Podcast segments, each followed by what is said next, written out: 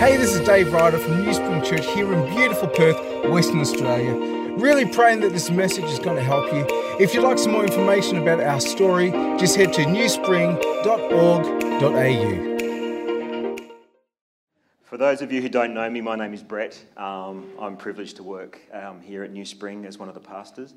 Um, yeah, let's get into it. So, we've. Um, Dave's been sort of on a different sort of track the last few weeks or so, um, but we're actually still finishing off the Down the Mountain series. So, we've still got about three weeks of that to go. Um, and then next month, we'll be starting a new series. So, this morning, we find ourselves in Matthew. Um,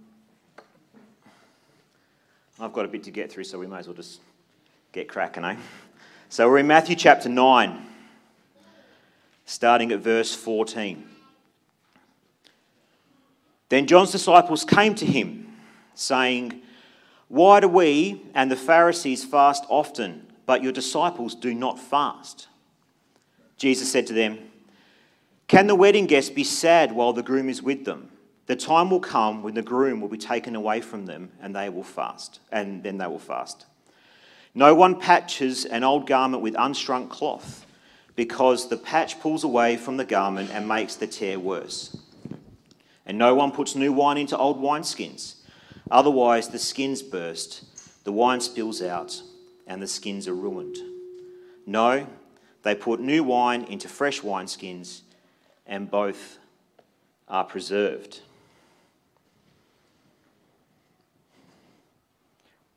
I want you to think this morning of a time when your perspective was completely changed. You thought a certain way based on the information that you had. And then suddenly, you know, or, the upbringing that you had and the perspective that you had, and then suddenly new information comes across your path and something that you thought that you were pretty solid on, you're now gone, I can't believe I used to think that. And now I, and, the, and the shift has been quite dramatic, and it used often happens sometimes quite quickly. I'm seeing a lot of nodded heads. Most people are on that same page. Well, this happened to me about a week ago. Um, last Friday, I was driving into the city. I had to drop off something. Um, I had to drop off an eye. Um, that's a different story. Um, and I knew that it was, yeah, you were looking at me. It's my father's in law's only got one eye. I had to take it in to get it serviced. So. Yeah. That's all I got. I was a delivery boy. Um, and so and I knew that I had a bit of a drive, so I often will listen to podcasts in the car. So I was listening to this podcast. Um, but as I've often said before, um, and most of you know, that obviously, you know, you go to Bible college and you have to study a language and all that sort of stuff. And I studied um, Hebrew, biblical Hebrew, when I was in um, Bible college. And I've never been shy about saying that I completely was horrible at it. but that's the way it is. Um, and obviously, through the course, you're reading the text in like Hebraic text. You're looking at it, you're breaking it down, you're trying to translate it into English. And trying is a really, really important word in that, but we're trying anyway. And it's important to know that this isn't a theology course, it's a language course. But what's happening is that you're reading the text, and because you're trying to delve what it actually is saying, you're also extracting meaning out of it. But it's not necessarily in the correct context because you're talking about language structure. And um, obviously, as the years go on, when you're studying it, you start off with the easy stuff. And pretty much some of the easiest Hebrew in the Bible is the first few chapters of the book of Genesis and the first few chapters of the book of Job. And so I spent a lot of time for about six months, spending a lot of time translating early Genesis passages and early Job passages. Now, it just so turns out that these passages have a lot to do with the fall and with the spiritual realm and with Satan and all that sort of stuff. And so a lot of that had actually coloured my theology on all of that stuff, on demonology and what all that sort of meant and all that stuff. And I'm in this, listening to this podcast, and it was actually a podcast on demonology. Um, it was a Christian podcast, it's okay. And, and, and so the, the way that this guy was breaking it down was actually pushing against a lot of the stuff that I thought I believed was true about this topic. And he wasn't just using his opinion, but he was actually using biblical text and context, which is obviously a very important thing. And by the end of, you know, back into Perth, uh, into Perth, delivered off the eye and come back, finishing the podcast, my thoughts and feelings around that topic had almost completely changed. And it was quite dramatic because it's sort of like, wow, I thought I had that nailed down. And so when we're looking at a passage like we are this morning, that is potentially what happened for Matthew's audience, and it might actually potentially be for us today, where we think we know what we know, but more information actually brings about a greater understanding and a deeper level of understanding about what Jesus is actually saying here. But before we get to us, it's important to actually look at the world in which Matthew's speaking into or reading into, writing into. It's quite a turbulent time. So, the date of writing of Matthew is actually not known. Um, scholars have it anywhere between about 45 to 50 AD to about 100 AD. Now, it goes a bit later than that sometimes, um, but that's generally the bracket of when they think that it was written. And um, has my voice gone really weird? Am I? Okay, I mean, it must be some feedback I'm hearing. Um, and so, one of the things for dating, one of the most important dates when we're looking at dating scripture, especially the New Testament anyway, is 70 AD.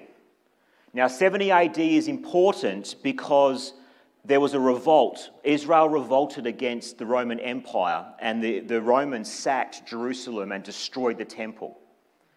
So often, when they're looking at the languaging of the New Testament text, they're either saying, well, does it refer to that? Because if it refers to the sacking of Jerusalem, then they know that it's post 70 AD. And if it is, doesn't really mention it, they think, well, maybe it might be before that because that was a significant time.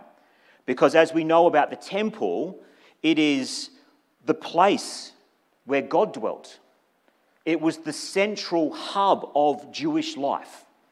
And so for them to have that destroyed was a, an extremely significant thing. And so they don't know the majority view, although Matthew, there's not a lot of language around the destruction of the temple. The majority view is that it's post AD 70, but there's good argument for that it's pre. So they don't know. But the importance of that is if Matthew is writing in that bracket, he is writing in a very turbulent time because the, the, the, the nation of Israel is either leading up to a revolt or they are in post revolt and everything has been destroyed. So there's lots of questions being asked by the people, by Matthew's Jewish Christian audience. And those questions can be like the basic question of what it means to be Jewish. What is this new religion that claims Messiah has come and gone in this man Jesus? Who are the real children of God? What does all of that mean? What are these questions about identity that we're asking? How do we find the answers to those things? And so, this is the audience that Matthew is now writing into. So, when we get to the passage that we have here today, the original readers, like I said, were Jewish Christians, would have been struck quite profoundly by the language that Jesus uses here. He's, he's contrasting between the old and the new, between the unshrunk cloth and old garments that don't go together, between new wine and old wineskins that, if you put them together, both will be destroyed. This language is quite provocative, especially when you're looking at a people who are questioning the very identity of who they are and what that all means with God. So let's draw out some of the symbolism of this passage. So, the new wine is the newness of the gospel personified in Jesus. It's the good news that Jesus is demonstrating in his time. The old wineskins are the established behavioral and ethical patterns of conduct, which for the Jews represented the righteousness of Torah. Okay, so the old law. And the new wineskin, oh, sorry, the new wine is too dynamic to be contained in the traditional frameworks of obedience. You're starting to get the economy there. Don't worry, I'll, we're, we're, we're only five minutes in. you need to remember, though, because our first world Western brains tell us new and old. We think old is Old Testament, old is Jews, old is that, and new is New Testament, new is Christian. This is not the economy of the gospel at all. Okay? So we need to be careful of that, that just because Jesus has come, that everything old is now to be done away with. That is not what Jesus is saying here. Because he does say in Matthew chapter 5, verse 17, that is in the Beatitudes, that he did not come to abolish the law, but to fulfill it. So he is not doing away with the law, but ushering in a new reality where the, the law is perfected through the person of Jesus. It's a very different economy than just doing away with it. Now, like I said, you're going to need to remember Matthew's audience of Jewish Christians had lived their entire lives under the old wineskin. That was their complete frame of reference for their entire lives. And everything that they know needs to shift. And it's not because it's wrong, but it's because they now have more information. When Jesus says in verse 17, um, so no, they put new wine into fresh wineskins and both are preserved.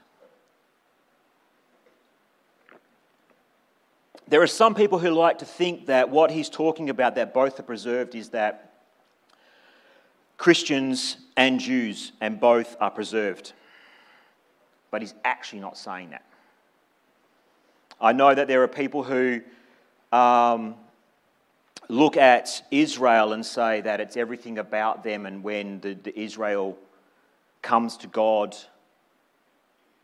then Jesus will come back. There's a whole theology movement around that and a belief movement around that.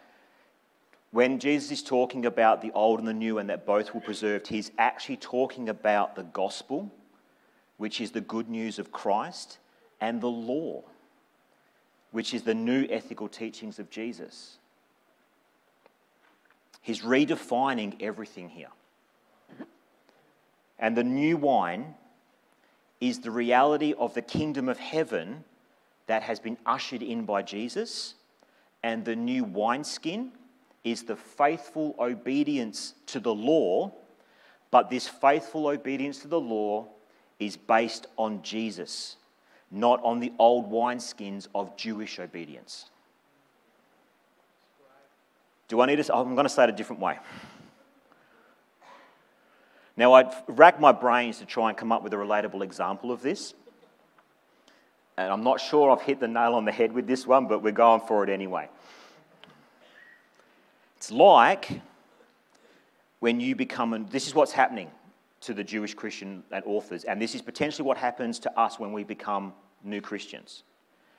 It's like when you become a parent for the first time. Now, there are enough parents in here that might understand this, and I'm sure that everyone who hasn't had a kid will be able to grasp the concept. So, before you have your first child, life's great. yeah. You have freedom, you do what you want, you spend your money on what you want, you go where you want, you stay up late and out late like an adult. You sleep in like a lazy person. It's great. I mean, I still sleep in, but that's a different story. And then one day, you're innocently walking home from work. And you go to your front door, and your wife is standing there in the front door, shaking like a leaf with something in her hand and you go, What's that? and she goes, It's a pregnancy test and it's positive. and I don't know, that's my experience. and you get through that holy crap, what are we going to do moment. and then one of you eventually says to each other, one of you, in blissful ignorance, Don't worry, it'll all be okay. Our lives aren't going to change that much. We're still going to be the same people that we were before.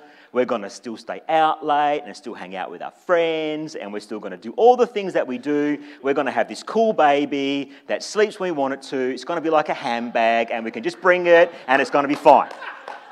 Yeah? One parent always says that. And then baby comes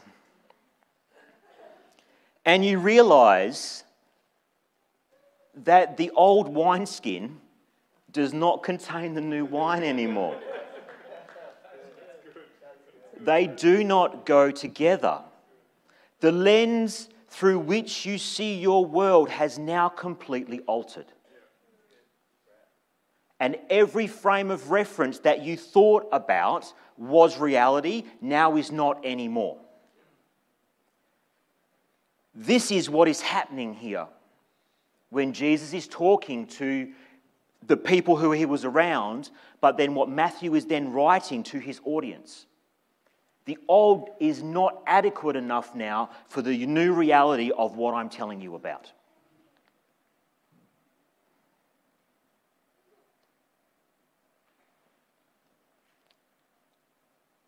He's really revealed something new how you relate to your world, to God, to each other, how you see yourself.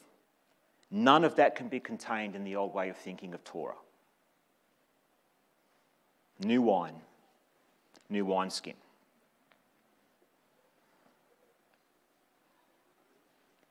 And in his book, uh, Power in Weakness, Timothy Gombis um, describes of the Apostle Paul's ministry before and after his conversion. He writes this Paul's aims were nearly the same before his encounter with the Lord Jesus on the road to Damascus as they were afterwards. Prior to his conversion, Paul was vigorously engaged in attempting to bring about resurrection life for God's people on earth. He was trying to move God to save Israel ejecting the Romans from the land and initiating God's kingdom.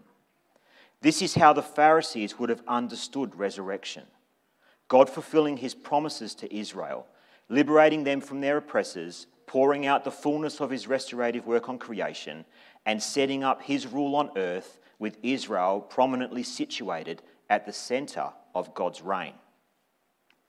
Before his encounter with Christ, then, Paul was consumed with the resurrection. He certainly underwent dramatic changes after his transformation on the way to Damascus, but his agenda had always been orientated by resurrection. Paul's later apostolic commission involved founding and growing communities of resurrection life through the Mediterranean. It is just that for Paul, the manner in which this would be brought about was dramatically different.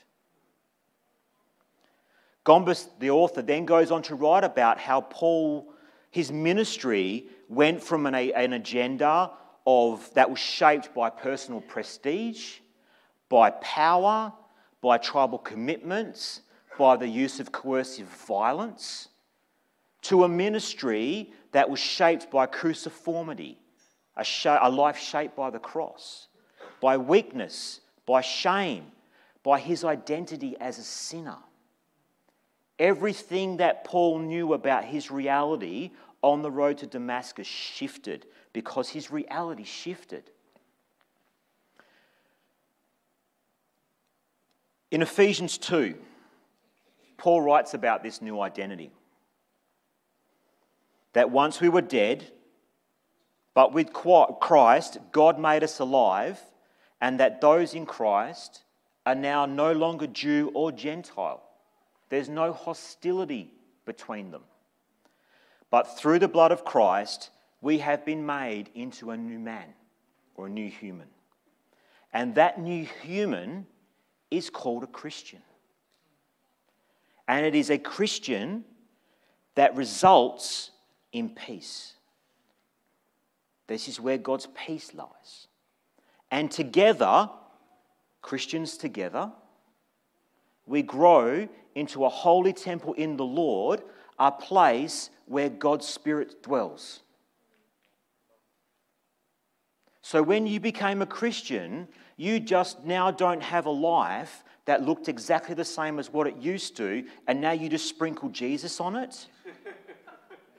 you now live a life that is only able to be contained by a new wineskin because you are not the same person.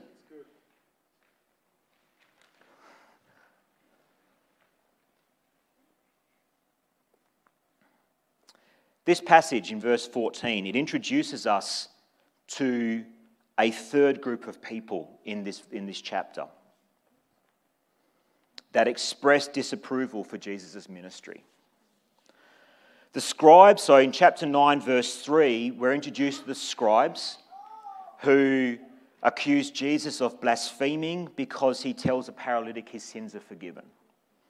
The Pharisees, in verse 11, were upset that Jesus was eating with tax collectors and sinners.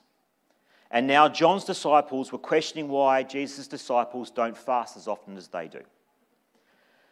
The things that Jesus is doing and saying do not align with what they understand proper conduct to be. Their reference is old wineskins. And Jesus' way doesn't fit into that framework anymore. So it's important to know what this new wineskin is, I think. This new pattern of ethical behaviour based on the teachings of Christ.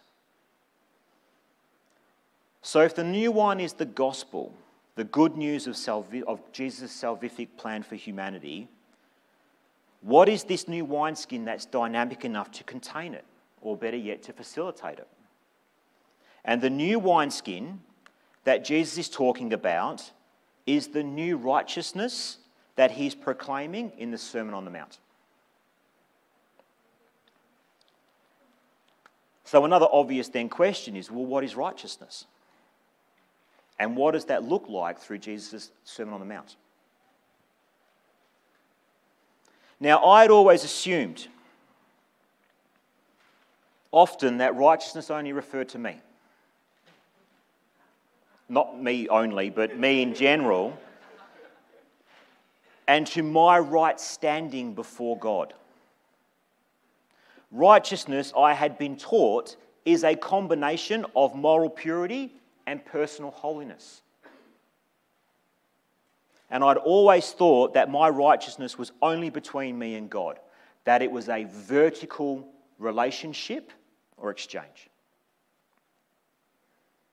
I thought that in, when in the Beatitudes Jesus says, Blessed are those who hunger and thirst for righteousness, for they will be filled, meant that I was to desire right relationship with God to be accepted in God's sight, to crave moral purity and personal holiness, and that to be filled was to receive personal salvation and to have the sinlessness of Christ credited to me through faith.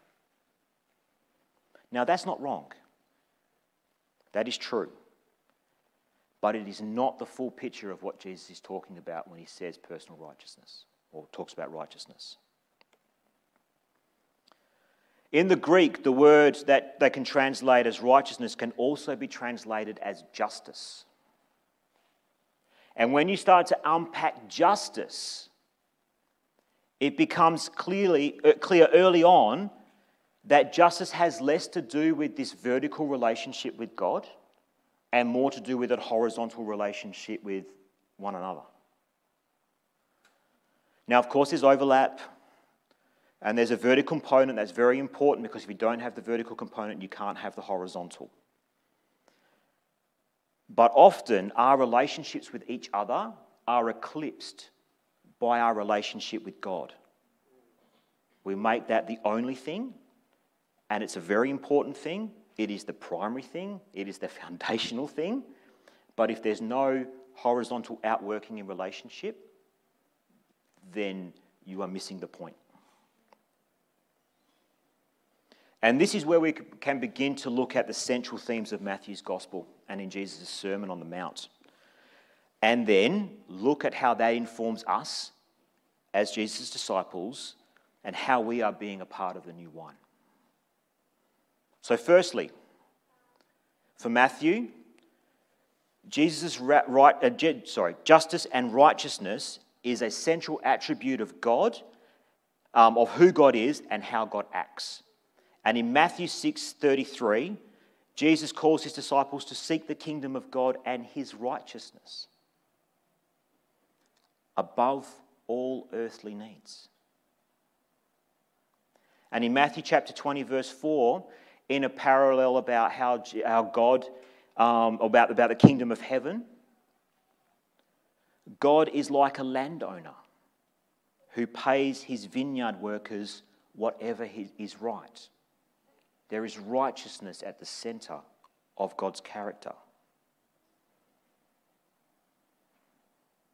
For Matthew, justice and righteousness is a concept within, uh, with, the, with origins in God's very character. And Matthew attributes this same justice and righteousness to Jesus' identity and ministry. Jesus' entire ministry exhibits the righteousness of God.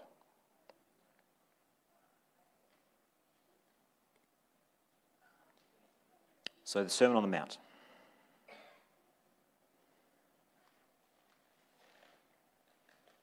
At the beginning of the Sermon on the Mount, in the Beatitudes, Jesus' blessing is on those who are persecuted for righteousness' sake.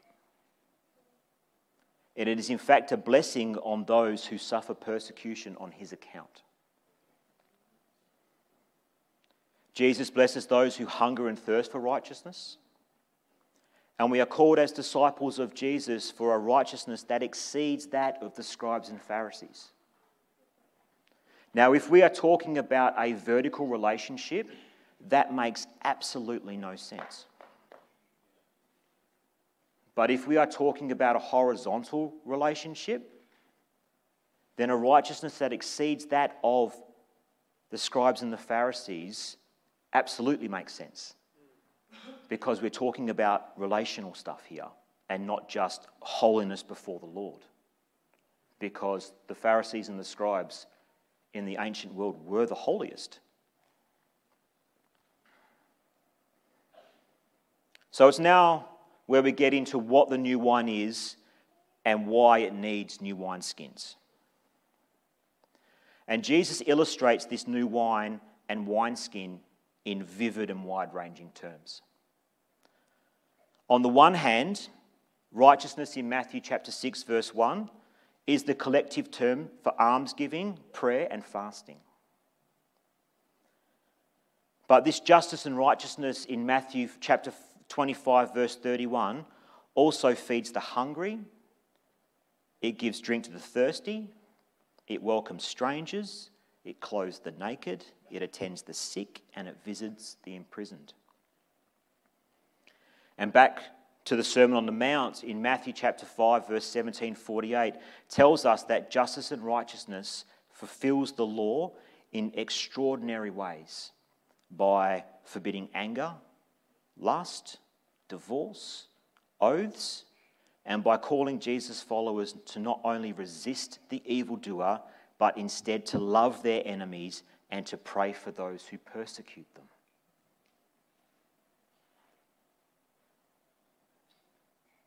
So, what is Matthew telling his readers here through the words and actions of Jesus? Now, this has been taught by myself and others a few times over the past year or two, but I'll mention it again. In Matthew chapter 4, verse 17, it tells us that when Jesus begins to preach, he preaches this Repent, because the kingdom of heaven has come near. In Jesus, the kingdom of heaven has come into our midst. And because of this, the old way of relating to God and the systems and behavior of obedience, the old wineskins, are not dynamic enough now to contain this new revelation that Jesus is revealing. This is the character of God justice and righteousness. And if we believe, I'm about, sorry guys, I'm about finished. And if we believe Jesus in his Sermon on the Mount,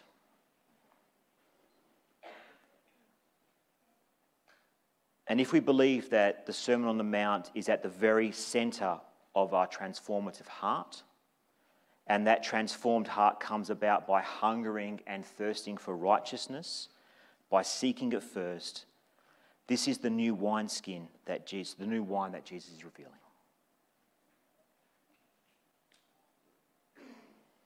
Now, I think it's safe to say that for us, most of us here, I wouldn't be arrogant enough to say all of us here, but most of us here, myself included, need to be reminded that Jesus has ushered in something that is way more dynamic than we realize. And that when we become followers of Christ, like I said before, it is not enough for us to simply keep living our lives and to sprinkle Jesus into corners of it.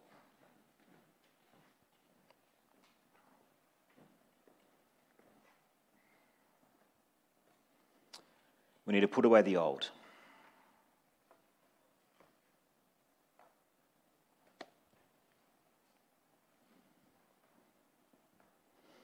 And one of the things that it's easy to do is for us to go, oh, well, that's the old, this is the new.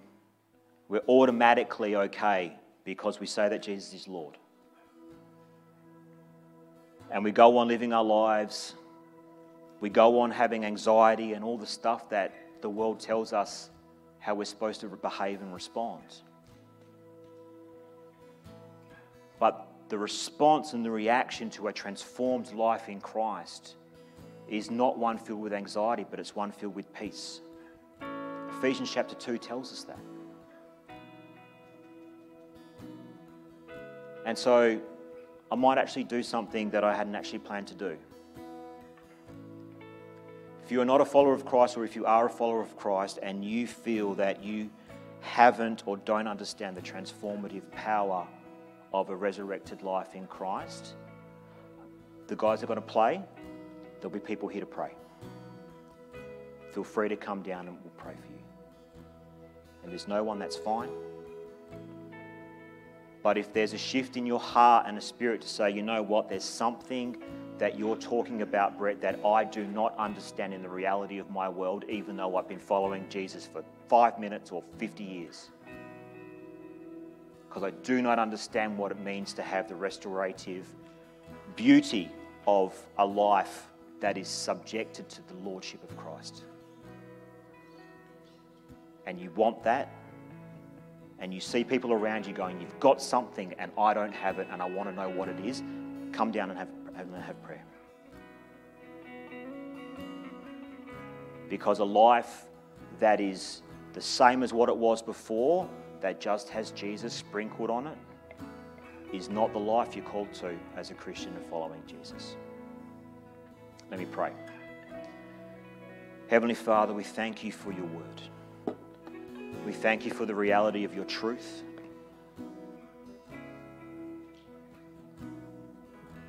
Heavenly Father, as your Spirit moves through this building this morning, I pray that you convict those hearts in this room, Lord, that you are more than enough, but you are something or someone that needs to be pursued. Heavenly Father, I pray that you soften our hearts to your, your reality. I pray that you open our ears and open our minds to who you are. And Father, as we go about this day and this week, that even if there's no response now, Lord, I pray that those people who are moved by the reality of who you are, I pray that you continue to speak to them and to work on them. Father, we thank you that you are a God who continually calls us back into relationship. And Father, we confess our sin that we don't put you at the top of every list that we have that we don't pursue you with our whole heart at all times. And Father, I also pray forgiveness that we don't pursue justice in those around us, that we don't pursue relationship that is restorative, that is honoring. Pray in Jesus' name.